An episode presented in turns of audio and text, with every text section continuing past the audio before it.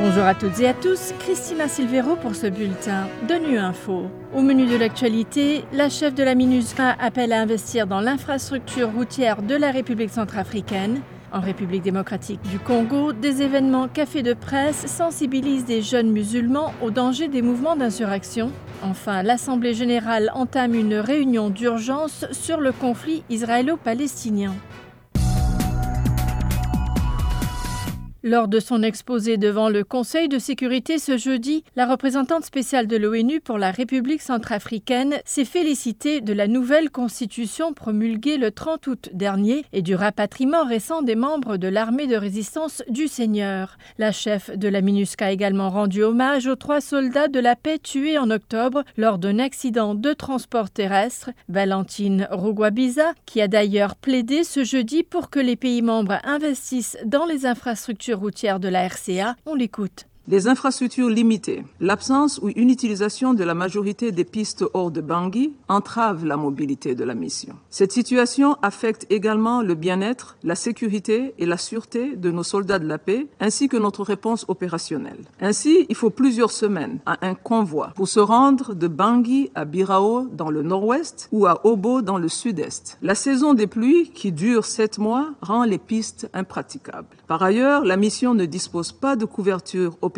suffisante pour l'évacuation des blessés sur l'ensemble du territoire. Nous encourageons donc toutes les parties prenantes à soutenir l'amélioration de la mobilité et accès par voie terrestre en République centrafricaine. Ce soutien devrait contribuer à améliorer les capacités critiques de la MINUSCA afin de maximiser l'impact des opérations de la MINUSCA. De tels investissements apporteront une contribution à la consolidation de la paix et stabilité durable en Centrafrique.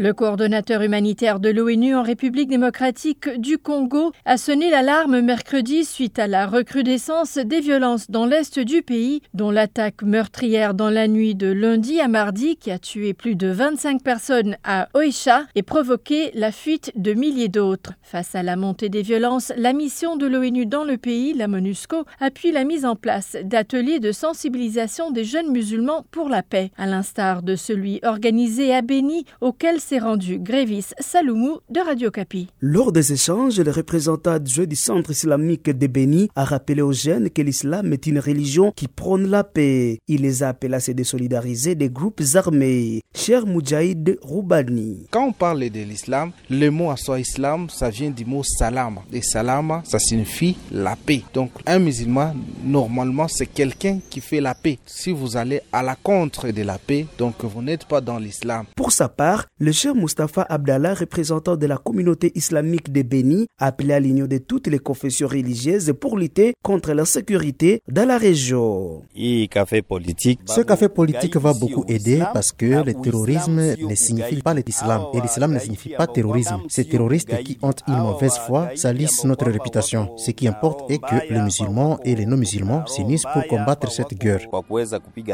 Notez que ces sensibilisations seront organisées dans les quatre communes de la ville d'Ebeni. Every life is sacred. Please save lives.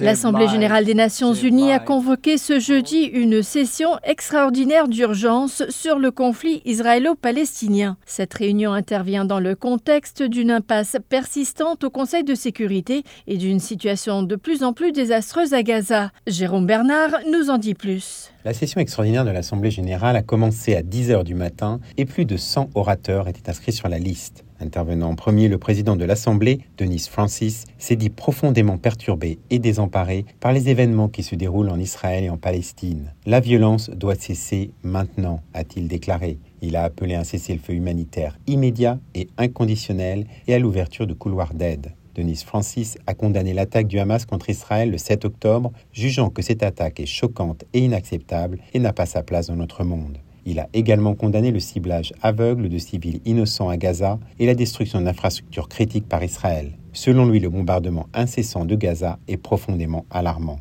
Mercredi, le Conseil de sécurité n'a pas réussi à adopter deux résolutions sur la réponse à la crise humanitaire. La Chine et la Russie ont opposé leur veto à un projet de résolution présenté par les États-Unis. Une deuxième résolution présentée par la Russie n'a pas réussi à obtenir suffisamment de voix en sa faveur. Deux autres projets de résolution avaient déjà été rejetés par le Conseil la semaine dernière. Voilà, fin de ce bulletin de Nu Info. Merci de votre fidélité. À bientôt.